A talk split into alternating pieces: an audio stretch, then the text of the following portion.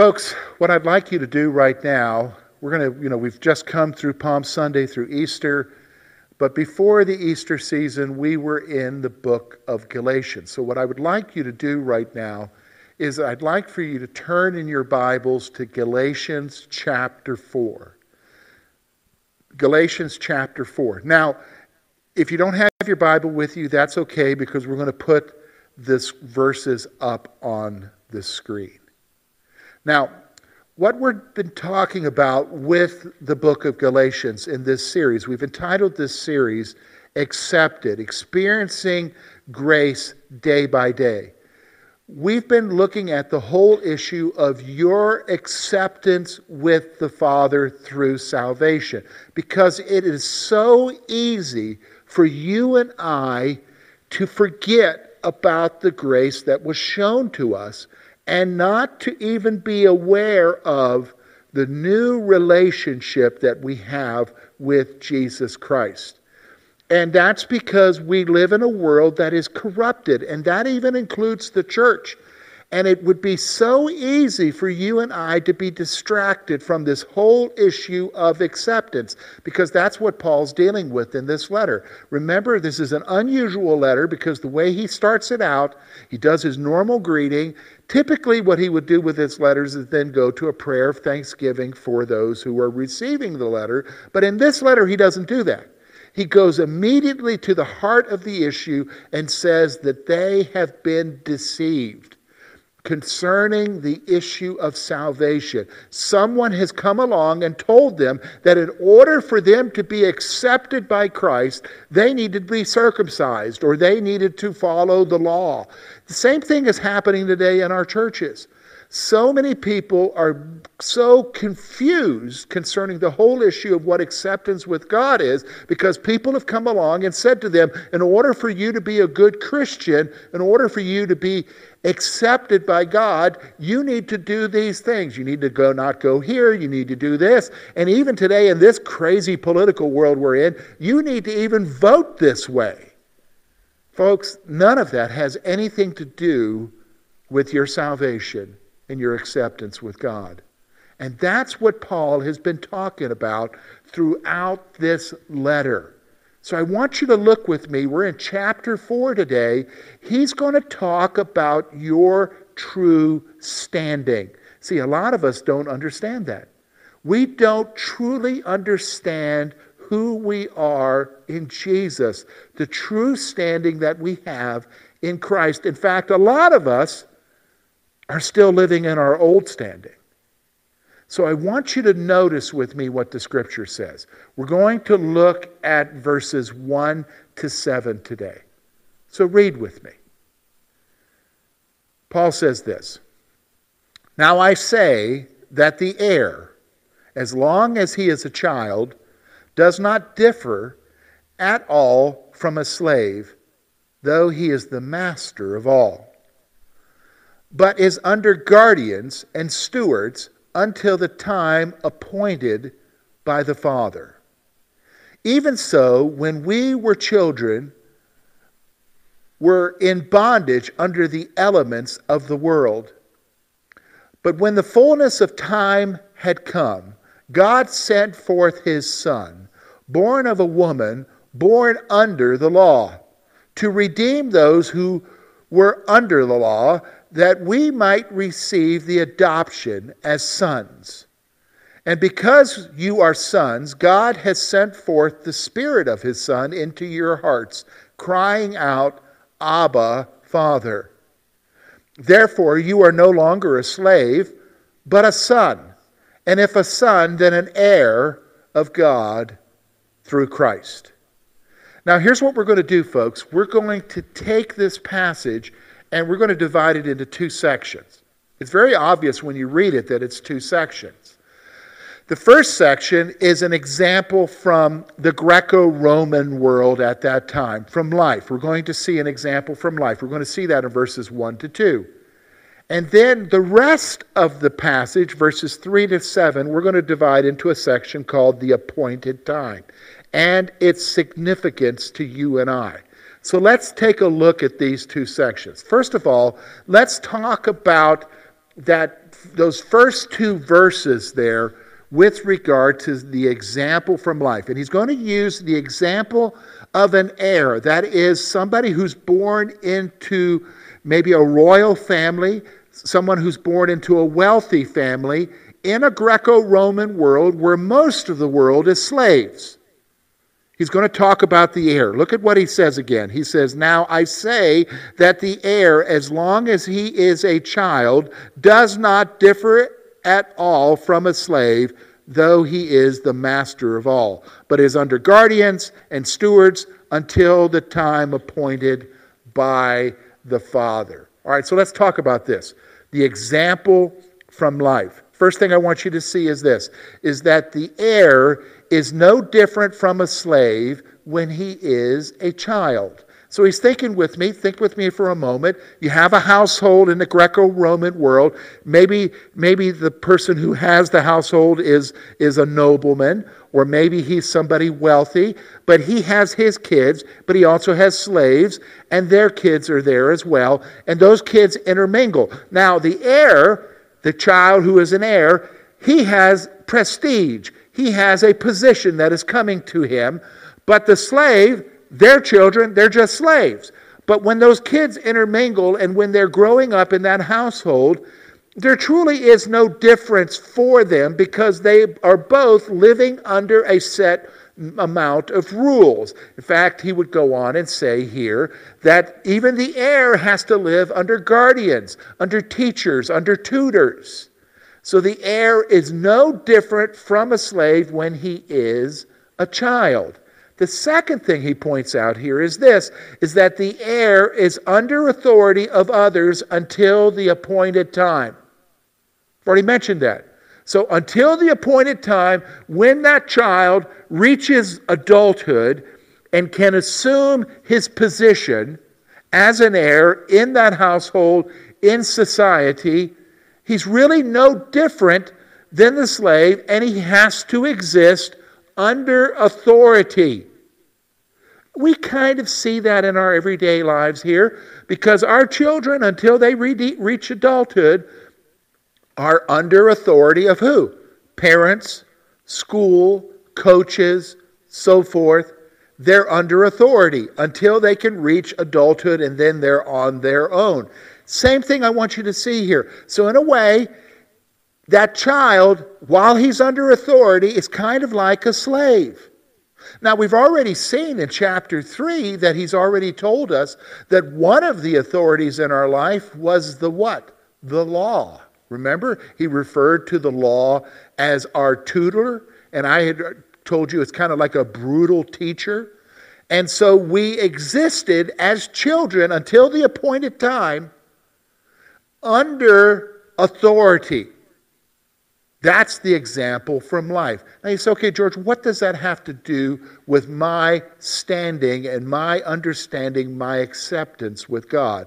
Well, that's where Paul takes the argument now in verses 3 through 7 to talk about the appointed time and what happened for you and I that you and I need to grasp about who we are in Jesus right now. So let's look at that. Let's look at verses 3 through 7 again. Okay? Look at what it says. Even so, when we were children, were in bondage under the elements of the world.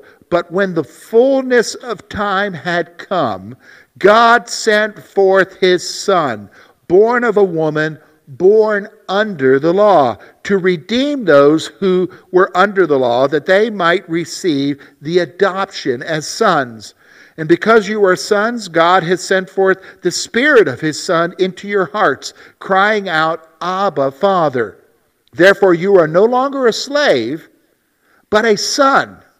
And if a son, then an heir of God through Christ. Now, I want you to see, we're going to look at six things here about the appointed time. Six things that are going to help you to understand who you are right now, your true standing.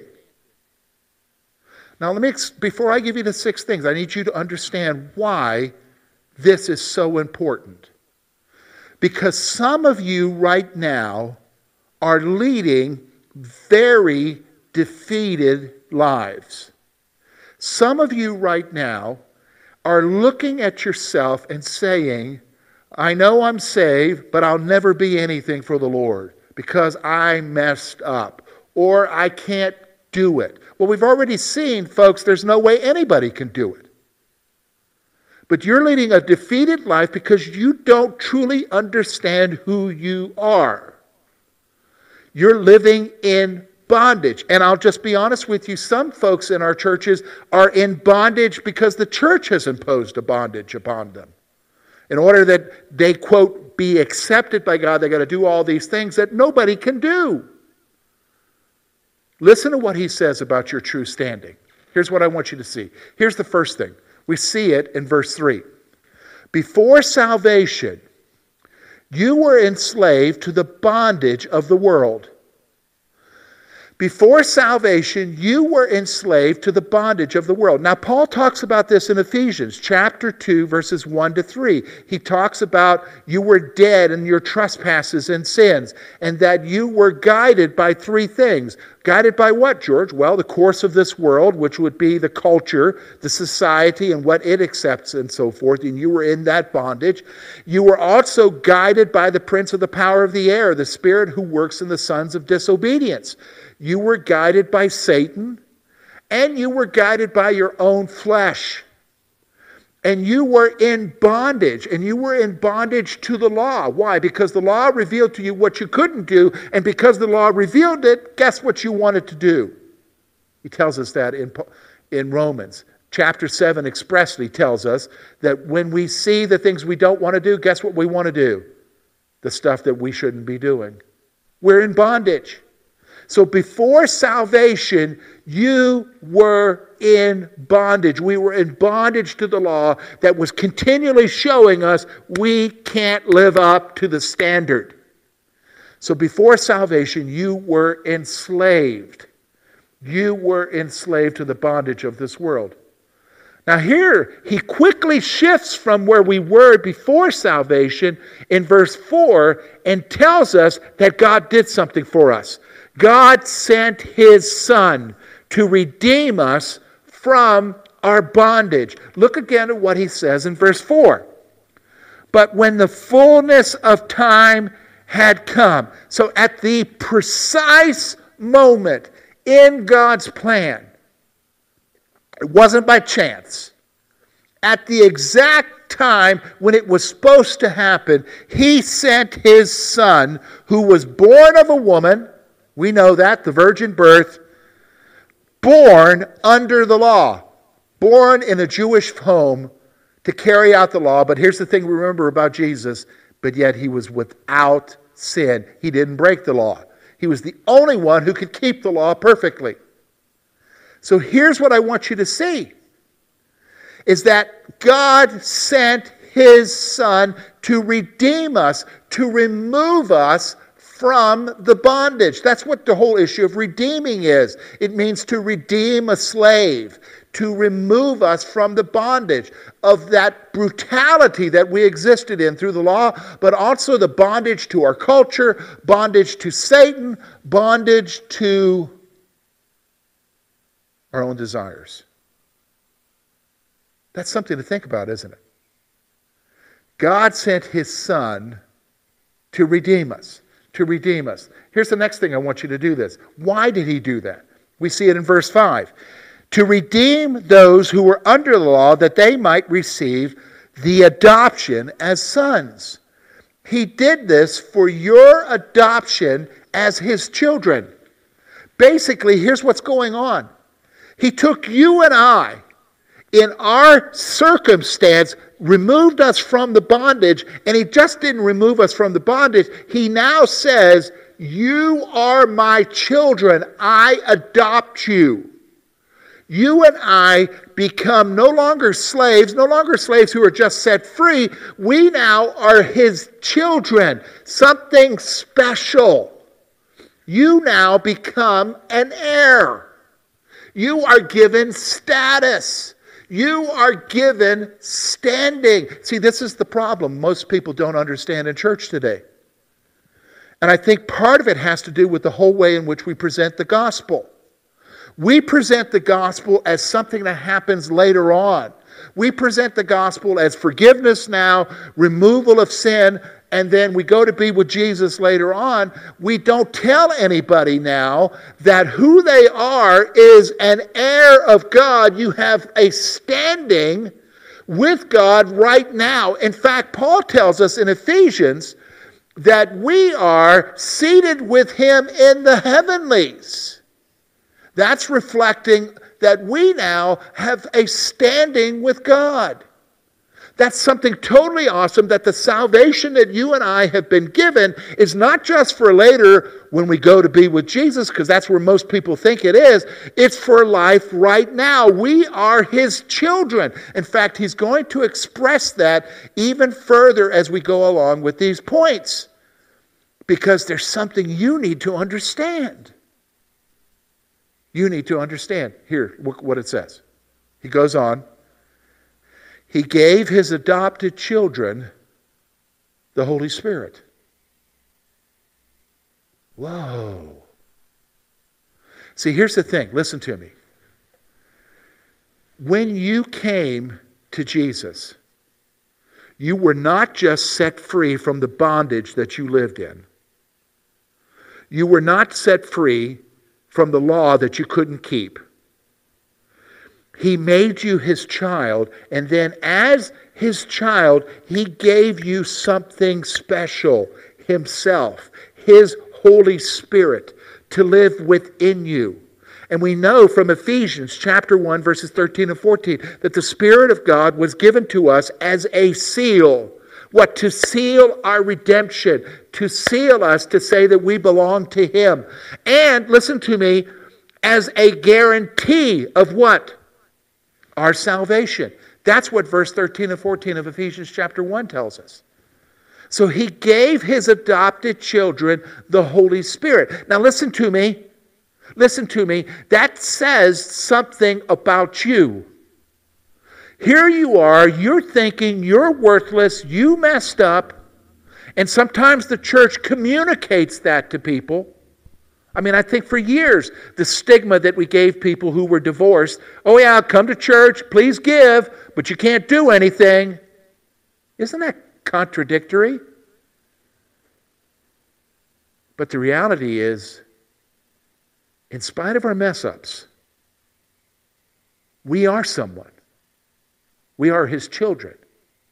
And the status of his being a children is because he's given us the, the Spirit. The Spirit of God Himself is within each and every one of you. That's so awesome. Let, us go on now. Let, let's, let's go on because here's what He says. Verse 6 And because you are sons of God, sent forth the Spirit of His Son into your hearts, crying out, Abba, Father. Now, here's what I want you to see. This, okay, let's back up before I tell you what it is. All right, the biggest struggle that you have right now as a believer, that I have right now as a believer, is that we live in a sinful world. And because we live in a sinful world, we inhabit flesh that's been trained in sin. The fact is, is you and I sin. And we understand, listen to me, we understand because of that sin, that affects our relationship with the Lord. And because we sin, and it affects our relationship with the Lord, we enter into thought processes that are very typical of our human relationships when we do somebody wrong. We think that our relationship now has changed. And typically it does in human relationships. And that that person has changed towards us, and that we might no longer be accepted. In fact, that's what the enemy will come to you and say He doesn't accept you anymore. Good Christian doesn't do that. In fact, that's what the church culture does. Good Christian doesn't do that. But here's what I want you to see your acceptance has nothing to do with you. It has to do with what Jesus did for you. And what did he do for you? Listen to what he did for you. He redeemed you, brought you out of the bondage, gave you a new standing. You are his children. And as part of that standing, and as part of that whole understanding of that acceptance, he gave you his Holy Spirit. And here's what the Holy Spirit does for you That's what we see in verse 6. That's the point I want you to understand now. Look at how that acceptance is lived out. The Spirit moves believers to address God as Daddy. Daddy. Well, wait a minute, George, where'd you read that? Well, look at verse 6. In the, he sent forth the Spirit of His Son into your hearts, crying out, Abba, Father. Now, Abba is the Greek word. First of all, it's not the Swedish band from the 70s disco era. It's the Greek word meaning, it's an intimate term, daddy. You and I can go to the Father, the Heavenly Father, because of our standing as His children, because of His acceptance of us, and say, Daddy. Daddy. That is an intimate term. That reflects your acceptance. Okay, so listen to me.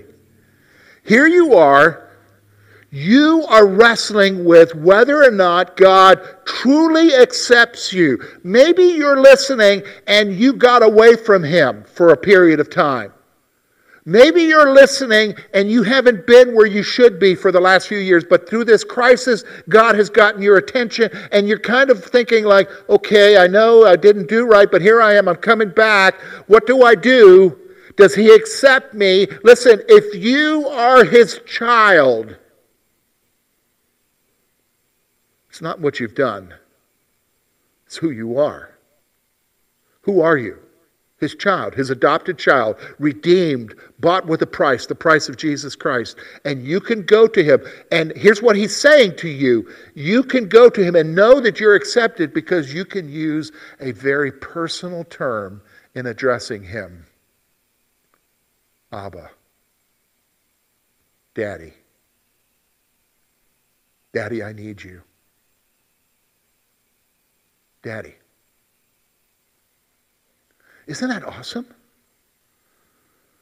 But so many of us don't understand.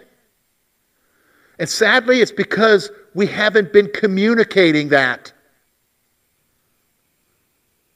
That right now, you have standing and it means something in your world, especially with what you're going through right now in the midst of everything that we're going through. The Spirit moves believers to address God as daddy, as daddy. So then finally, Here's what I want you to see. He makes a concluding statement here in verse 7 about your standing. Look at what he says here. Therefore, you are no longer a slave, but a son. For ladies, a daughter. And if a son or a daughter, then an heir of God through Christ. You are an heir. You are a son. So here's the thing I want you to see you have a true standing as a child of God, not as a slave. So start living it. Start living as who you are. Listen to me. The world, the church culture that is, that is deviated from the gospel is going to put pressure on you and tell you that you need to live a certain way. Listen to me. You live the way you're supposed to live because of what Jesus has done for you, not to gain his acceptance. There's a difference. You're already accepted, so live like who you are child of God, not a slave. What do I do with what you shared with me? Well, I'm going to give you two thoughts. I always give you two thoughts, two thoughts to wrestle with, two thoughts to come to some sort of conclusion. Okay? Here it is. Here's the first one. It is possible to be saved and to be totally ignorant of your standing with God. Did you hear what I said? It's possible to be a child of God and not even understand who you are. And for a lot of you, that's where you're at right now. I know, I've been there. It's possible for you to be saved, trusting in Jesus Christ for your salvation, for your forgiveness, having a hope that there will be something better later on, but you have no understanding of who you truly are right now because it's not reflected in your life. You're still living in bondage, still wrestling with whether or not He loves you and accepts you, still wrestling with not even understanding what the role of the Spirit is in your life. And it's reflected in your prayer life because you're wondering, does he hear you? Listen, when my kids come talk to me, I hear them because they're my kids. Do you not think that God is the same way with you? When you're his child and you go to him and express to him the things that are on your hearts? See, it's possible to be saved and to be totally ignorant. That's really the thing you've got to ask yourself. Have you been ignorant? Have you been operating in ignorance of your true standing with God? Something for you to think about. Here's the second one that ignorance leads to spiritual defeat that results from misguided effort.